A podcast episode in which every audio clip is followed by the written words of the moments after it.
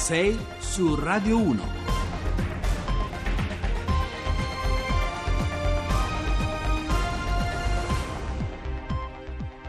Bentrovati a 6 su Radio 1, buongiorno, sono le 6 e 8 minuti, mercoledì 17 gennaio al microfono con voi Giovanni Acquarulo, c'è una notizia drammatica in apertura che si prende a forza spazio e visibilità qui ai nostri microfoni, di cui vogliamo anche darvi conto. L'incidente sul lavoro avvenuto ieri pomeriggio all'interno di un'azienda di materiali ferrosi alla periferia nord eh, di Milano. Ma poi, come ogni giorno, costruiremo insieme la nostra prima pagina spaziando dai costi della Brexit, il conto economico e commerciale della separazione non consensuale della Gran Bretagna dall'Unione Europea e ora che Bruxelles ha stabilito peraltro condizioni più dure all'uscita di Londra dal campo, dal campo europeo. E ci occuperemo di Ferrari perché, eh, lo sapete, ieri Sergio Marchione ha annunciato una SUV, un SUV e una futura supercar elettrica, mandando un po' in pezzi un certo immaginario che vedeva la produzione di Maranello incompatibile con alcune tipologie di vetture un po' troppo alla moda. E poi ci occuperemo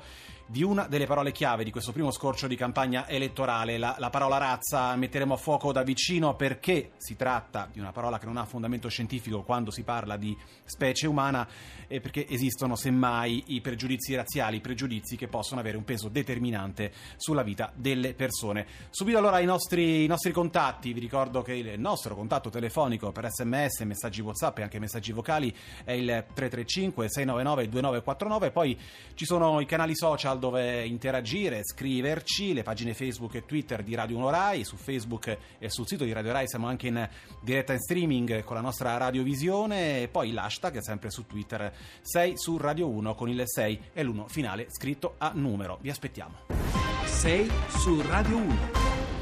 E allora, come ci siamo detti subito in apertura alla cronaca, gli ultimi sviluppi del gravissimo incidente sul lavoro avvenuto ieri pomeriggio, ieri pomeriggio a Milano, alla periferia di Milano, nel quartiere greco, in via Ro, all'interno dell'azienda Lamina che si occupa della produzione di acciaio e di titanio. Purtroppo la dinamica ricorda eh, altri incidenti, altre stragi eh, sul lavoro avvenute negli ultimi anni, vittime eh, provocate come in questo caso dalle esalazioni tossiche, in particolare durante operazioni eh, di pulizia oppure di manutenzione di, di, vasche o di cisterne. Allora, collegato con noi in diretta questa mattina da Milano c'è Alberto Ambrogi della TGR Lombardia. Buongiorno Alberto e benvenuto. Buongiorno, noi ci troviamo proprio davanti alla lamina SPA in via Ro, come avete detto, zona periferica di Milano. Sono tre le vittime Barrigo Barbieri, 57 anni, era responsabile della produzione, era entrato in, ieri pomeriggio intorno alle 16.30 con Marco Santamaria, un elettricista, in una fossa profonda 2 metri che contiene un forno per la lavorazione dell'acciaio ad altissime temperature. Era stato segnalato un malfunzionamento. Improvvisamente sono svenuti, sono caduti per terra il fratello di Barbieri, Giancarlo Barbieri, 61 anni, che adesso è gravissimo a San Raffaele, intubato, non ha mai ripreso conoscenza, è andato subito per cercare di soccorrerli. Hanno raccontato altri colleghi, pensavamo fosse stato un malore. Gli altri colleghi hanno, sono, hanno iniziato a scappare quando hanno visto gli operai cadere a terra, mentre Giuseppe Settettu, detto Peppe, 48 anni, si è invece lanciato anche lui nella fossa per cercare di salvarli e ha perso la vita. Quindi una storia anche di eroismo. Una ditta... Sì, dimmi. Sì, dimmi, dimmi della ditta. Una ditta piccola, 15-20 operai, 30 dipendenti in tutto, però un'azienda modello considerata per la sicurezza. Addirittura raccontavano gli operai, ci davano le multe, circa un euro, due euro, per chi non indossava le protezioni, soldi che poi andavano in beneficenza. Una ditta che dal 1949 si trova qui, una volta nel 1949 qui erano campi, adesso è una periferia di Milano, ma neanche così periferia, una delle poche ditte di metallurgia pesante che sono rimaste qui a Milano, non ha mai avuto incidenti in tutti questi anni di attività. Una piccola ditta a conduzione familiare, ancora non si sa cosa sia successo, l'indagine è stata aperta, la ditta adesso è sotto sequestro, è stata aperta un'inchiesta che è seguita dalla magistratura di Milano le indagini vengono portate avanti dai carabinieri che sono qui davanti alla ditta a presidiarla e dai vigili del fuoco. Quindi Alberto, l'ultima, l'ultima, domanda, non si sanno ancora notizie, non si hanno informazioni sulle sostanze o sulla, sulla dinamica ecco, che ha provocato questo, questo, avvelenamento? Potrebbe essere l'azoto, l'azoto in sé non è eh, tossico, però ad alte concentrazioni eh, diventa da asfissia proprio per la mancanza di ossigeno. Potrebbe essere, potrebbe essere, l'azoto che si è creato in questa fossa, che era satura di questo gas inodore, e quindi i dipendenti sono proprio svenuti, hanno perso immediatamente conoscenza. C'erano eh, dei rilevatori di gas che però non hanno funzionato, non sono suonati. Una delle ipotesi è che forse siano stati staccati per la riparazione di questo forno, ma siamo sempre nel campo delle ipotesi.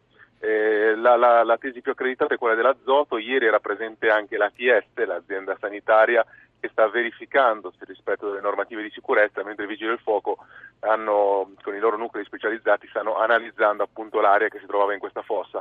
Ricordiamo Bene. che altri due operai si sono sentiti male, codice giallo, ricoverati in codice giallo, e anche un caposquadra dei vigili del fuoco, non è grave, eh, si è ripreso uno dei primi a intervenire è rimasto a sua volta intossicato, se così possiamo dire.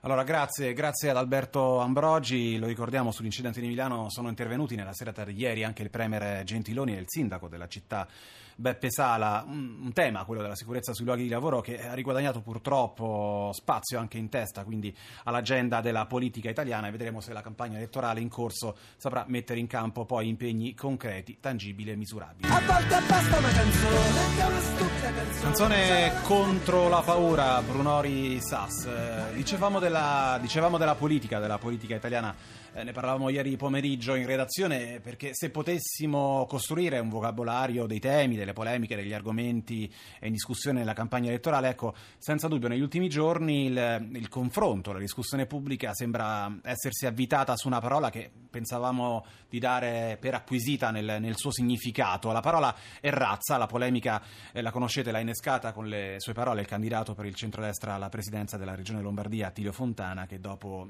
la dichiarazione sul rischio di estinzione estinzione della razza bianca è, sul, è tornato ieri sull'argomento chiamando in causa la Costituzione italiana. Eh, Costituzione dove il termine razza compare all'articolo 3. Allora, il tema è complesso, è articolato, ci sono biblioteche di letteratura, letteratura scientifica su, sull'argomento. Noi oggi proviamo a ragionarci insieme con il genetista Guido Barbuiani, docente all'Università eh, di Ferrara. Buongiorno Barbuiani. Buongiorno, buongiorno. Con noi c'è anche Valeria Della Valle, docente di linguistica alla Sapienza di Roma. Benvenuta a Radio Rai, buongiorno anche a lei. Buongiorno. Allora, Barbognari, la ricerca genetica, gli studi dell'antropologia ci dicono eh, da anni eh, che il concetto di razza come gruppo, diciamo, eh, biologicamente distinto, quando si parla, si parla di specie umana, ormai eh, non ha più fondamento scientifico. Eppure nel linguaggio quotidiano anche diciamo, chi non è razzista, chi si impegna per spiegare ad altre persone eh, che i pregiudizi razzisti sono una cosa sbagliata, ecco, eh, tante volte eh, si sostengono posizioni molto, molto eh, scivolose. Proviamo a, mettere, proviamo a mettere un po' d'ordine, professore. Sì. Ah, guardi, eh, l'ambiguità principale deriva dalla parola razza, no? perché c'è chi la usa come Einstein nella sua famosa risposta no? quando gli chiedono a che razza appartiene, lui dice razza umana, per indicare tutta l'umanità, quindi 7 miliardi e mezzo di persone. Però quando si dice che uno è l'ultimo della sua razza, la parola razza lì vuol dire una famiglia, quindi un gruppo molto molto piccolo. E adesso non voglio prendere il, il mestiere della linguista, però è chiaro che quando si usano delle parole che possono avere significati così diversi è difficile mettersi d'accordo. Dal punto di vista biologico, oggi noi sappiamo che nell'umanità eh, dei gruppi biologici distinti, come ha detto lei, in cui ognuno è simile a tutti gli altri e diverso da quelli di altri gruppi, non esistono questi gruppi nelle altre specie, per esempio dello scimpanzé, le chiamiamo razze, perché nello scimpanzé un esperto riesce, leggendo un pezzettino del DNA di, questi, di queste creature, a precisione da dove vengono, da quale regione dell'Africa vengono. Nell'uomo non è possibile questo, non, non c'è questa possibilità.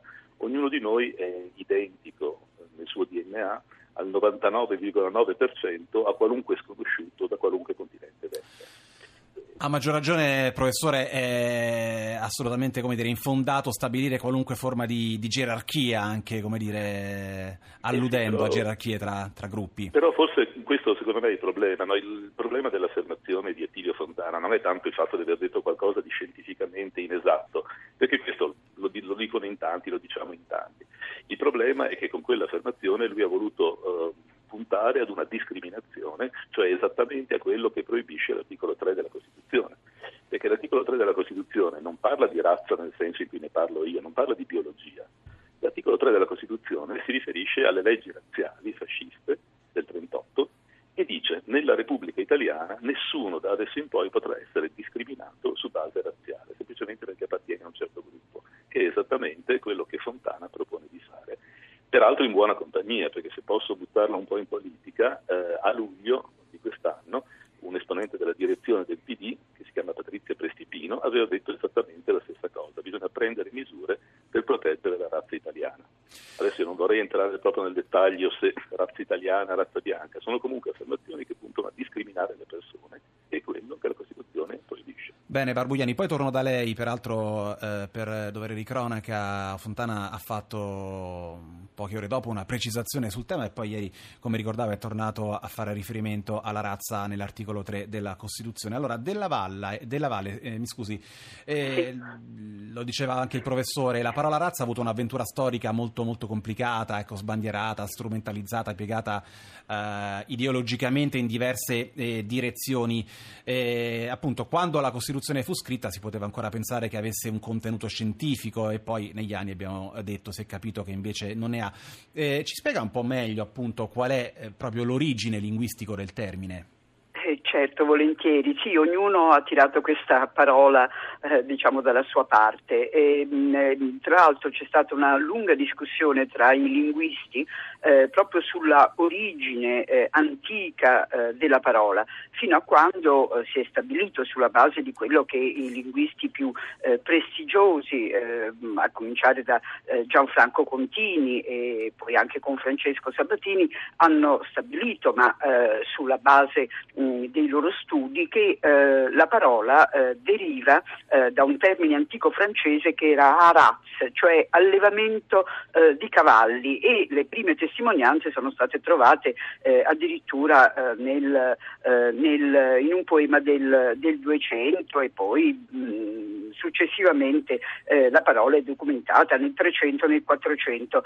quindi tra l'altro la parola razza si usava in origine per le specie animali o vegetali ehm, e poi dopo si sono aggiunti. Come si fa ancora oggi poi? Come si fa, eh, ecco, come si fa ancora oggi e poi eh, solo successivamente eh, è arrivato il significato di generazione, di eh, schiatta e poi ancora specie, qualità ehm, e solo nel, insomma, nella seconda parte dell'Ottocento eh, si è passato a, indica- a, usare la parola razza per indicare gli abitanti eh, della Terra distinti sulla base dei tratti somatici o fisici o genetici. Però il guaio, ecco perché l- quell'affermazione di Fontana, di Fontana è così ehm, ehm, pericolosa e eh, antiscientifica e destituita da, eh, da, tutti i punti di vista di qualche, eh, di qualche razionalità, di qualche ragione. Ehm, è il fatto che eh, questa parola, la parola razza e anche i derivati, pensiamo a, eh, appunto a, come si diceva prima, come diceva Barbuiani, no, a eh, razziale, a razzismo, a razzismo, fascista. Ecco, queste parole si sono caricate di un significato particolare, pericolosissimo, eh, durante il eh, fascismo, perché c'è stata l'identificazione voluta, proprio ideologicamente voluta, con popolo, eh, nazione e questa identificazione, eh, questo significato risale agli anni 30. Pensiamo alla eh, pubblicazione nel 38 del manifesto sulla razza. Esatto. Ecco che eh, il nuovo il significato a questo punto era evidente. Ricordo. Tra l'altro questo andrebbe ricordato eh, a Fontana che il 25 luglio del 38 Achille Starace diramò un comunicato ufficiale con il quale eh, le tesi esposte nel manifesto della razza diventavano eh, le tesi del regime. Poi potrei continuare, nel, eh, comparì un titolo nel Corriere della Sera del 26 luglio, no? difesa e potenziamento eh, della razza. E poi ecco che le, le, quelle eh, espressioni no? come difesa o tutela della razza, orge, orgoglio o coscienza eh, della razza, ecco che, ehm, oppure bonifica con l'aggettivo certo. bonifica razzista, ecco, sono tutte espressioni eh, che hanno fatto la loro comparsa eh, proprio in quel periodo e D'accordo. aggiungo la razza eh, ebraica, no? io chiudo dicendo il 30 luglio 39, ecco Mussolini disse nella questione della razza noi tireremo Lo sappiamo, dritto. d'accordo. Ecco, allora, la storia mi pare ecco, molto la chiara storia la storia in questa direzione. Ecco. Grazie allora al genetista Guido Barbugliani, a Valeria della Valle. Ora ci sono le informazioni sul traffico di Onda Verde e noi torniamo subito dopo. RAI Radio 1